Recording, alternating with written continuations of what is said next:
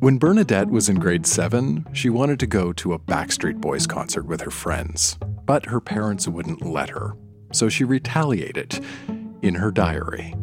I made a silent vow to myself today that I shall never, ever love my parents again. I don't necessarily have to hate them or dislike them, but from this day on, I have stopped loving my parents. I may laugh and have a good time with them, but that does not mean I have to love them. I hope to keep this vow until I die. That's Bernadette, showing just how disappointed she was to miss the Backstreet Boys concert. I'm Dan Meisner, and this... This is Grownups Read Things They Wrote As Kids. Hello, Vancouver. How are you doing? This is a show where we go back in time to remember the good, the bad, and the awkward parts of growing up. This time, recorded live in Vancouver, we have a sarcastic take on school spirit, a patriotic letter to a U S Marine, and an opinionated essay about the responsibilities of babysitting. This stuff is weird and it is wonderful, and some of it, like Bernadette's silent vow to herself, some of it is dead serious. By the way, Bernadette did eventually get to see the Backstreet Boys on their reunion tour a couple of years ago.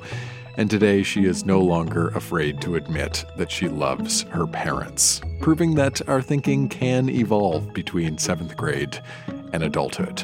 So think about who you were when you were a kid and stick around.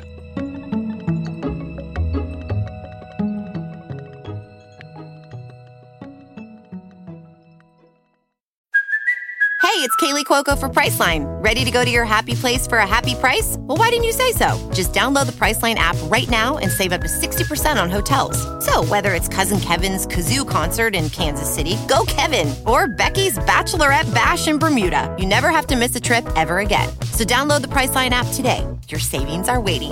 Go to your happy place for a happy price. Go to your happy price, Priceline. A big part of growing up is dealing with new responsibilities, and one very clear rite of passage is the moment you are deemed responsible enough to babysit younger kids. When Wendy was fourteen, she wrote an essay for school all about babysitting, and as you'll hear, Wendy had some pretty strong opinions on the subject. The title was, "Have You Ever Seen a Dead Baby?"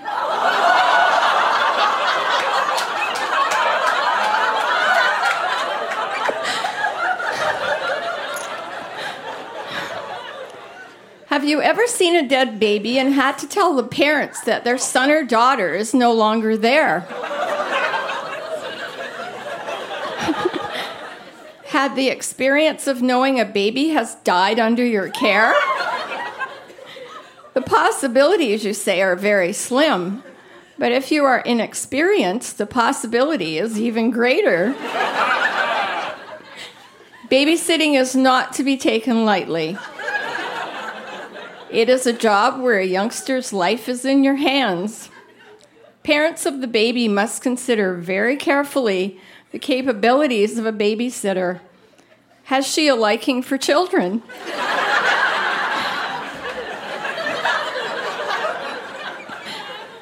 Has she any experience? And most important, her age. As a parent, would you consider letting a girl of twelve who is not as responsible as an older person look after your baby? I think not. I have not had time to mention many other problems which a girl under fourteen would not be qualified. In conclusion, problems may arise which a girl under fourteen should not be expected to face. Thank you.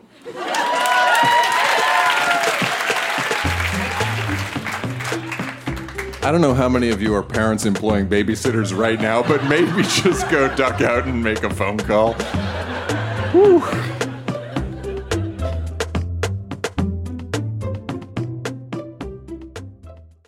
Our next reader, Omar, brought along a short essay he wrote in grade eight, which was his last year of middle school.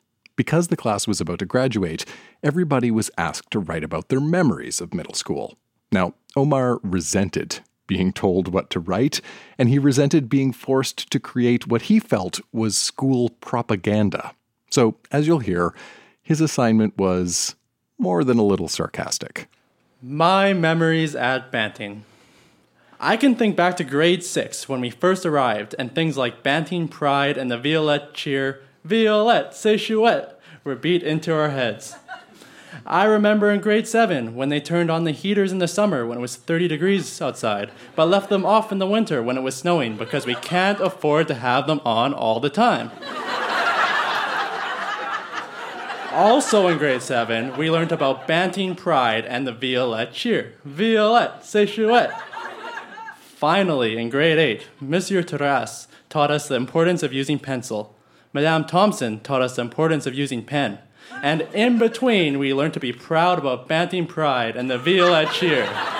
Violette, c'est chouette. So as you can see, I can remember the past three years really well. But what will I remember about Banting in the future? In this essay, we will find out. I'm eighteen years old and I'm in grade twelve. I remember in Banting we only had three hours of homework a day. Boy, were we lucky. Now I get nine hours on a good day. Plus, we have exams every other day. I even used to have time to write one-page essays about my memories at Banting. Now, in my spare time, I like to eat, drink, and maybe even sleep. I'm forty years old, and I remember when gas prices were still calculated in cents per liter. Global warming is getting to be a real problem. Yesterday was March twenty-first, the first day of spring, and it was forty degrees outside. I bet they had the heaters on full blast at Banting. Thank you.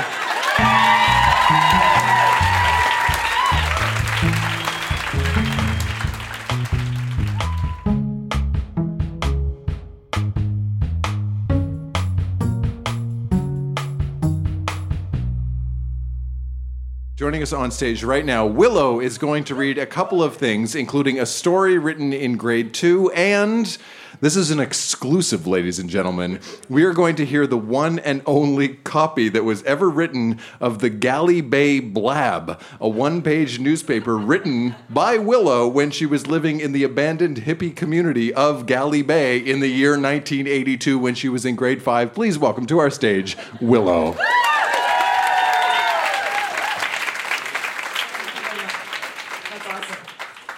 All right, so this uh, story is called Meow, but it's written Moyu because I didn't know how to write the word meow.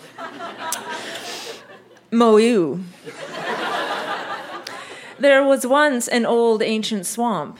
It had a thick layer of mold covering the top of it. The only living or not living creature in it were the rotting corpses at the bottom of the swamp. There once was a woman, and she married her husbands for their money. She then told them to go rowing in the swamp. She then got out her gun and shot holes in their boat and in her husband's.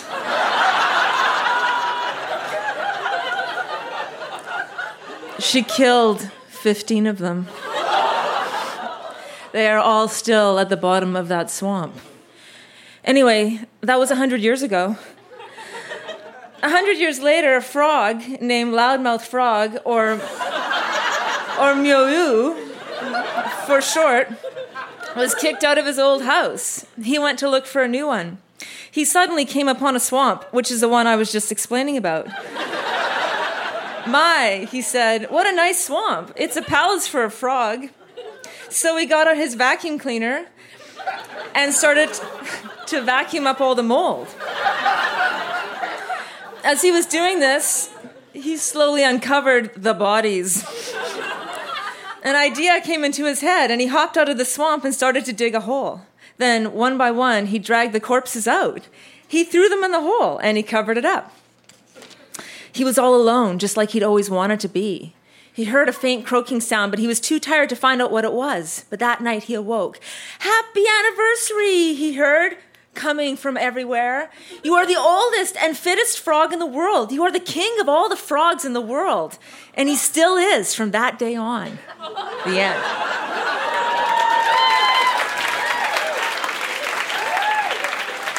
Thank you. Now, this is the one and only copy of the Galley Bay Blab, which I wrote because I was homeschooled, as you may or may not be able to tell. Uh, I was uh, a correspondence in grade five because my family lived in an abandoned hippie commune and we couldn't go to school. And this was my grade five assignment, was to write a newspaper. But I didn't actually really know what was in a newspaper, so I kind of gave my big, my best guess. So just two quick excerpts. One is a recipe for sautéed mice.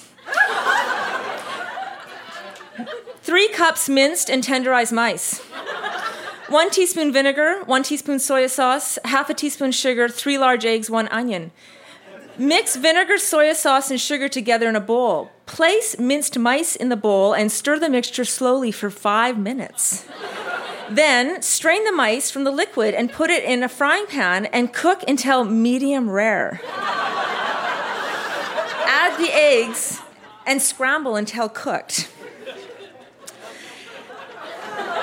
And um, also, um, because we lived in Galley Bay where you were fishing a lot, I have a little update called The Newest on Fish.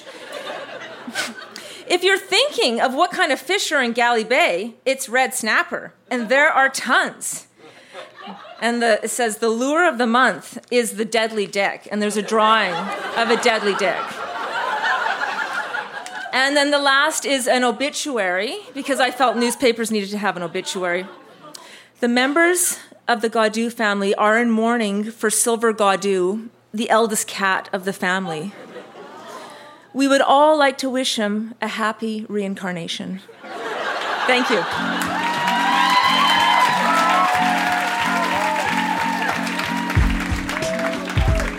I don't want to say it's easy to spot the homeschoolers, but it's kind of easy to spot the homeschoolers. Nicely done, Willow.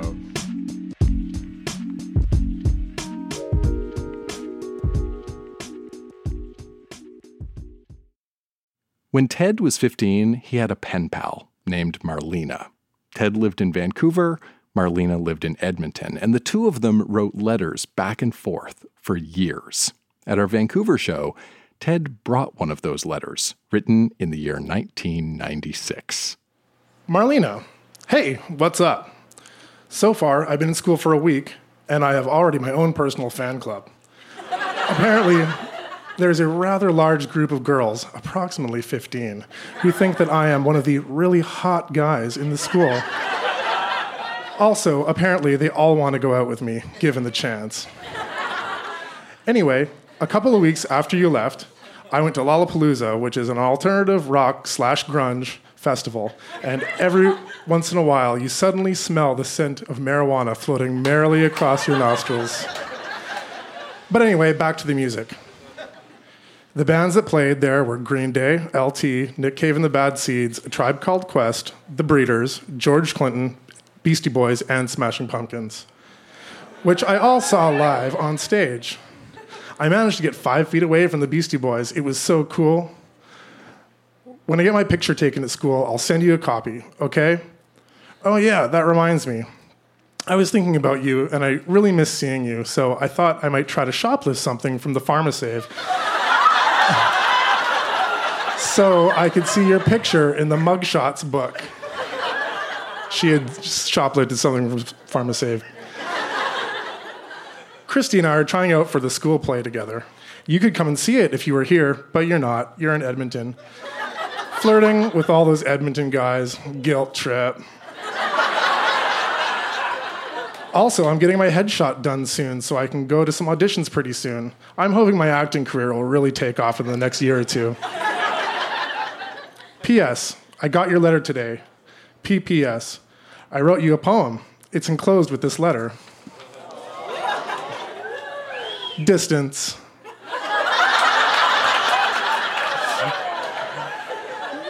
Distance can separate people, but it can never separate a feeling. Sometimes I lie in bed late at night, just staring at the ceiling. Lying there, wishing, hoping that you were there with me. But I lay there scared, afraid that it will never be. I look up at the stars at night and hope we are together, but until that moment comes to pass, my love floats lonely as a feather. Thank you.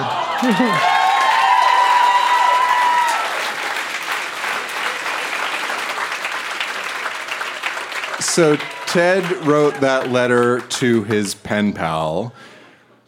Who is Ted's pen pal? Our next reader and his current fiancée, Marlena. Ladies and gentlemen, reading a response. Please welcome to our stage, Marlena.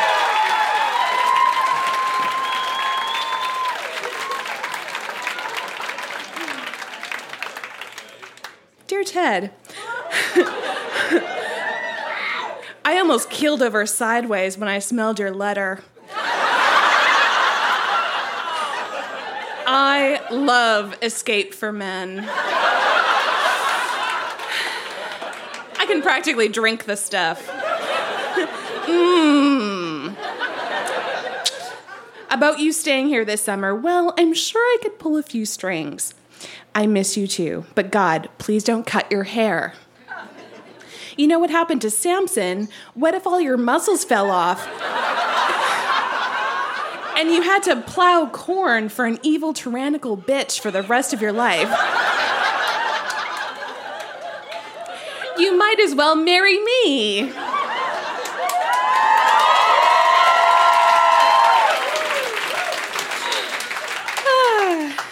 Saturday, I'm going to Tranquility. That's a trance rave. Sunday, I could just go to this gay bar called The Roost and pretend to be bi. Gay bars are fun. They never I D, and they always have good music. Last weekend sucked. I babysat, and I went to West Edmonton Mall. That place blows.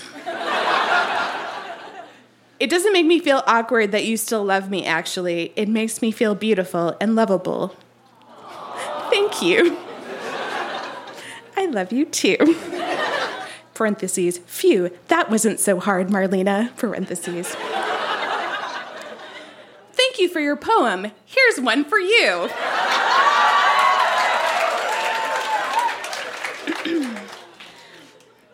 Freak out, baby, freak out. I'm a fountain of anger. You don't have to love me. Drown in my anger. Freak out. How long can I chase you, scared that I love you? Ignore the timing. Freak out. Emotional danger. Does your head get wet up in those iron clouds? Freak out!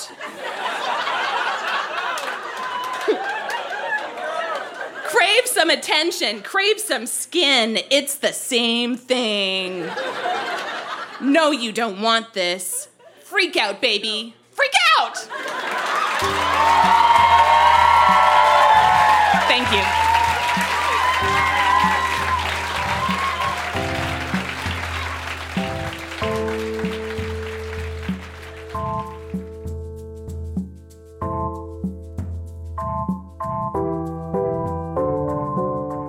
Hey, Dan, it's Ted. Uh, yeah, looking back, what strikes me most about the letters to Marlena is that there's this like earnest sentiment that kind of like walks the line between wanting to be as honest as I can and tell her about myself, but also like trying to present the best version of myself at the same time.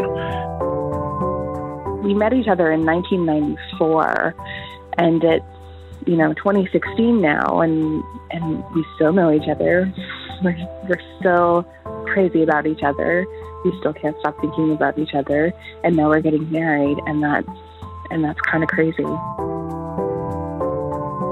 The fact that we're getting married now is amazing. It's the best of all possible worlds uh, that I could imagine having in my life, and I'm very happy.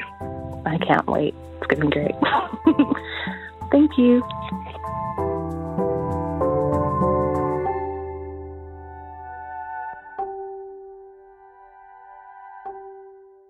In the early nineties, Canada, the U S, and more than thirty other countries waged war against Iraq. The first part of that war had a code name. It was called Operation Desert Shield. During that campaign, there was a thing, I don't know if you remember this, where if you wanted to, you could just write a letter to a random U S soldier. And our next reader, Mike, did exactly that. He wrote at fifteen years old a letter addressed to any U S Marine.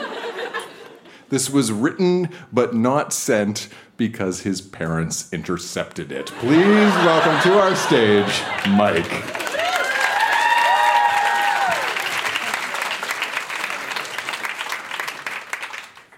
Any U S Marine, Operation Desert Shield. Dear United States Marine, well, from what I hear, you guys are hot, bored, and the food really sucks. I've been following the crisis ever since it began. I have heard about people in the States mailing letters to servicemen they didn't know, so I decided to follow. I hope you will enjoy my letter. I am fifteen years old, and I'm in grade ten. I live in Saint Catharines, Ontario, Canada. So, a Canadian, eh? Well, not for long. I hope to go to the U S Naval Academy and be an officer in the Marines, or be an Army Ranger. We live right on the border, so my parents and I go over there all the time. The gas and cigarettes are a lot cheaper there. We also vacation in the United States during the summer. This year we went to Washington, D C It was a great trip. We visited the Smithsonian, the Capitol, the Vietnam Wall, Arlington National Cemetery, and other buildings. I saw the Constitution of America and the Declaration of Independence. We also visited the Naval Academy. We were fortunate enough to be there when they were having a silent sunset service. They had the United States Marine Corps Silent Drill Team performing. I loved it! They, the Marine Corps band, played the American National Anthem, and I felt more American than Canadian. I hope you can write me back. I would love to hear from you. God bless you. God bless America. I'm with you guys. P S. Here's some paper to write your family.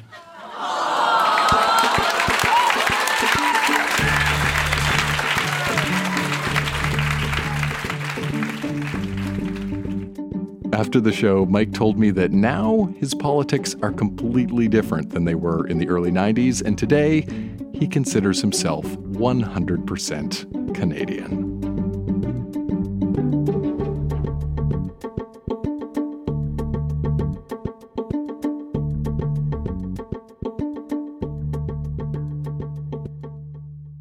Some kids write diary entries and they address them, Dear Diary. Others give their diaries names and they address their entries that way. When Laura was eight, she kept a diary and she addressed most of her entries, Dear Jesus, thank you for reminding me that I'm not nuts. And thank you for giving me such good friends and role models. In your name, amen.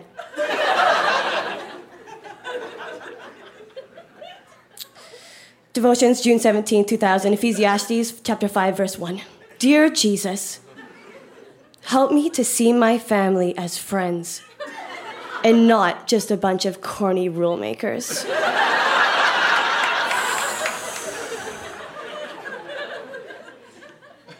Devotion for December, whatever. Dear Jesus, I want to go to the dance so much. Please let me.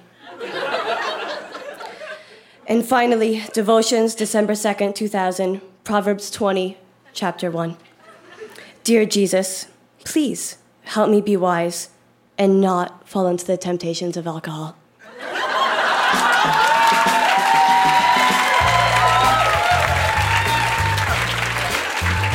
Laura, ladies and gentlemen. A reminder that the bar is open.